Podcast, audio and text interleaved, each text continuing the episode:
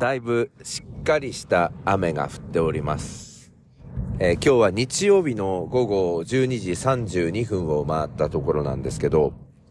私ね、今ね、いつもお世話になっている病院の診察を終えまして、えー、今度はね、薬をもらいに移動するところなんですよ。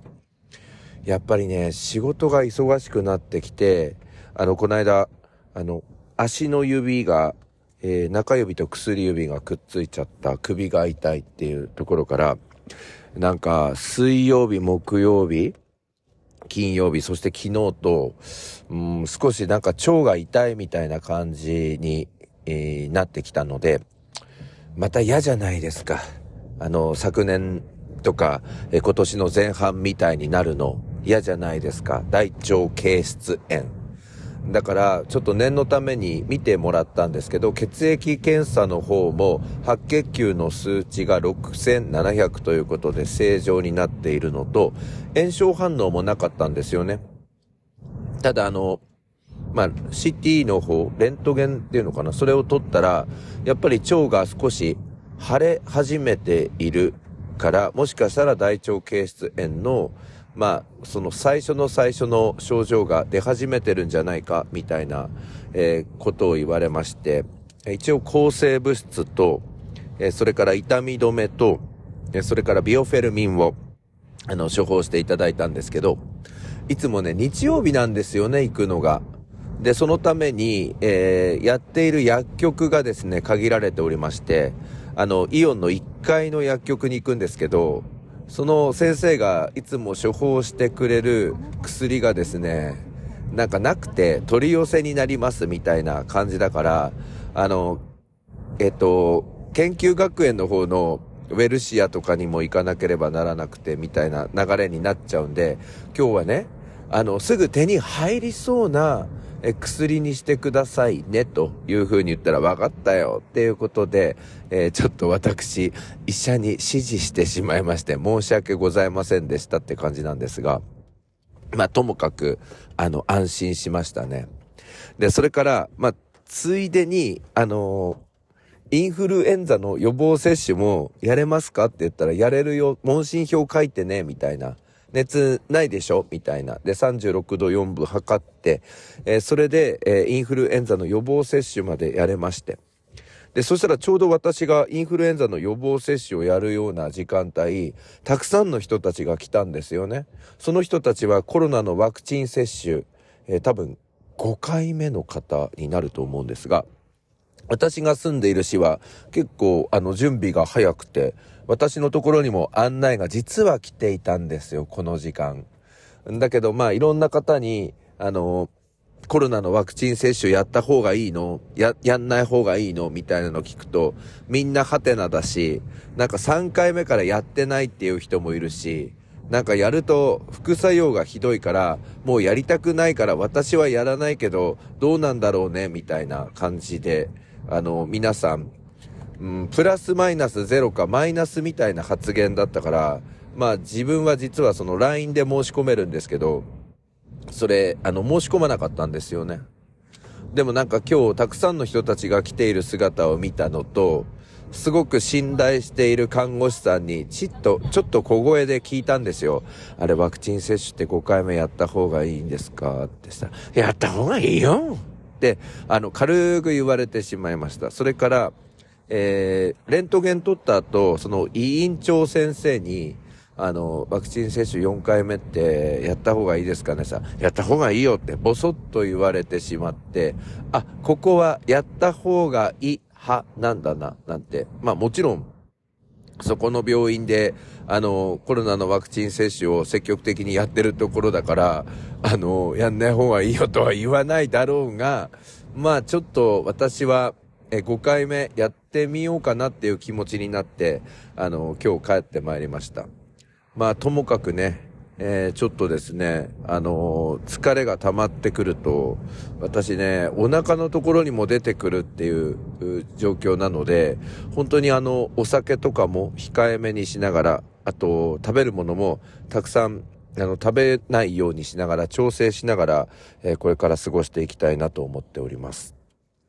それでは始めてまいりましょう。雨の中ですが、朝の目覚めるラジオ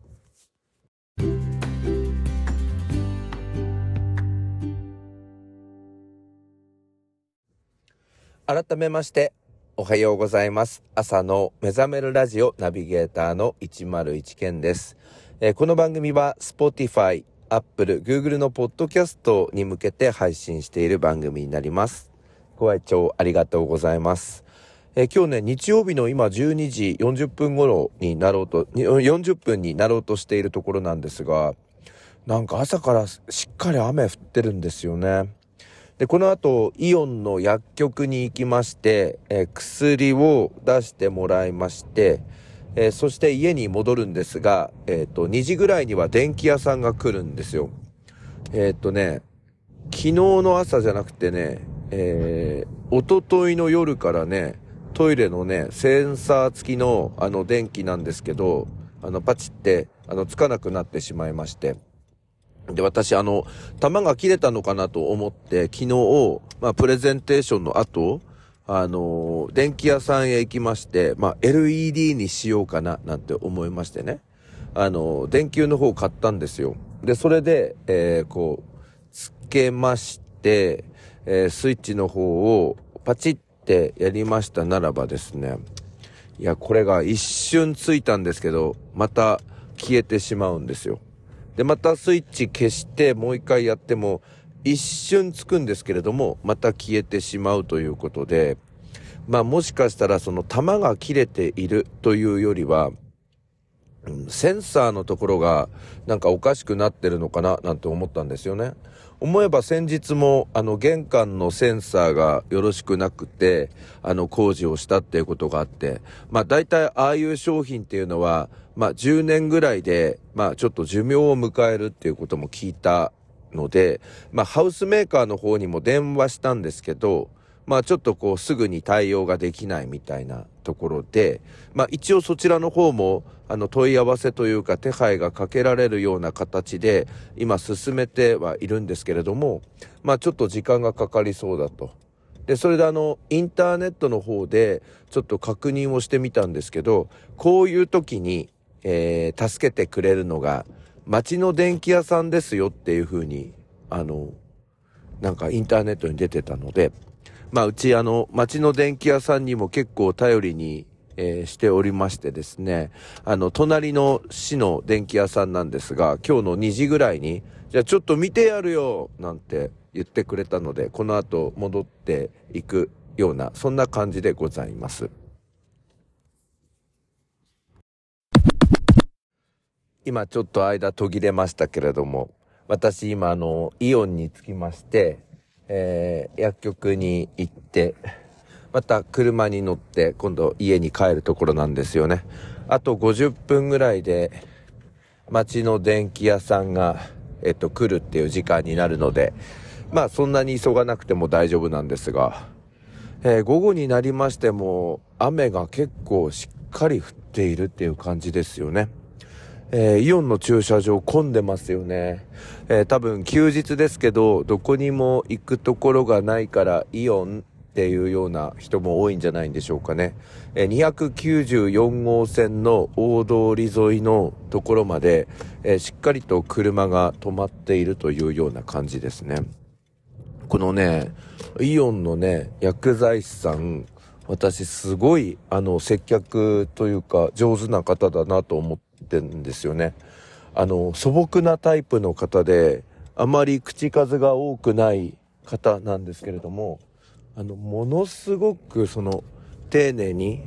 えー、その困りとか、あの、疑問点みたいなのに答えてくれるんですよね。で、まあ、いつもですね、その、病院の方で処方してくれる抗生物質が、あの、ここになくて取り寄せになってしまうから、今回ありそうなやつにしてって言ったために抗生物質が変わったじゃないですか。やっぱりそしたらそこに気づいてくれて、あれこれどうして変わったんですかね？なんて言ってくれてるんですよね。えー、今までは1日、えー、2回飲む抗生物質だったんですけど、えー、今日処方していただいたのは1日1回だけで大丈夫な、ちょっと強めの抗生物質って言ってましたね。で、まあ全部会計とかが終わった後、あの、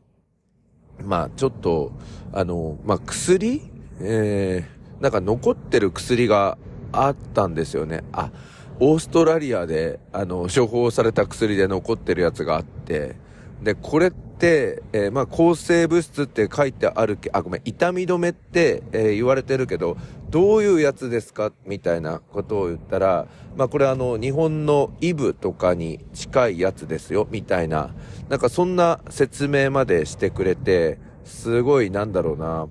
安心できる方なんですよね。きっと多分、おじいちゃんとかおばあちゃんに人気のあるタイプの方なんじゃないかなと思いますね。で、特にその、高齢者の方って、自分の健康とか体が心配じゃないですか。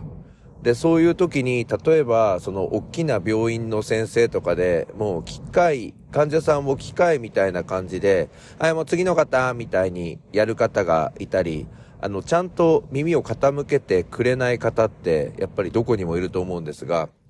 まあ、今日そのイオンで、今日だけではなくていつもなんですが、対応してくれる方は、本当にあの、しっかり話を聞いてくれる方で、まあ自分も見習わなければならないタイプ、え、え、え、見習わなければならない方だなって、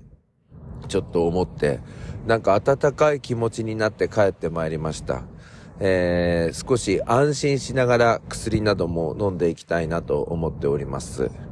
えー、この後、えー、家に戻りましたならば、え2時にですね、街の電気屋さんが来るので、またそのトイレの電気の報告ができるといいなと思っております。電気屋さんお帰りになりました。えー、20秒で、えー、終わりました。えー、呼んでしまいましたけれども、故障ではありませんでした。えー、私がですね、LED を買ったから、あの、安全装置が働いて、えー、消えるっていう仕組み。だからあの、おととい、弾が切れてたのは確かなんですけど、昨日ね、280円の普通の白熱灯にするか、1000円の LED にするかって迷ったんですけど、なんかその、お店の方と話してたら、これからは LED の時代です、みたいな、その、最新的なのに、あの、乗っかってしまったんですけれども、結局、うちのトイレの電灯過去センサー付きは、最新のやつじゃなかったってことで、来てくれたんですけど、あっさり、あの、電気がついて、だから申し訳ないって、その、あの、大体の玉を持ってきてくれたんですけど、申し訳ないって言って、出張費はって言ったら、近いからいいですって言ってましたけど、いや、本当に申し訳ないって感じです。思えばね、うちの父もあんまりあの電気に詳しくなくて、えっ、ー、と、以前ですね、私が幼稚園か小学生の頃でしょうかね。あの、テレビがつかないっていうことで、えっ、ー、と、街の電気屋さんを呼んだんですけれども、あの、コンセントが抜けてたっていう。そういうことがありましたね。はい。ということで、私、週末日曜日、いろんな形でレポートを送らせていただきました。101件でした。それでは皆さん、一週間始まりますね。一日お元気で、いってらっしゃい。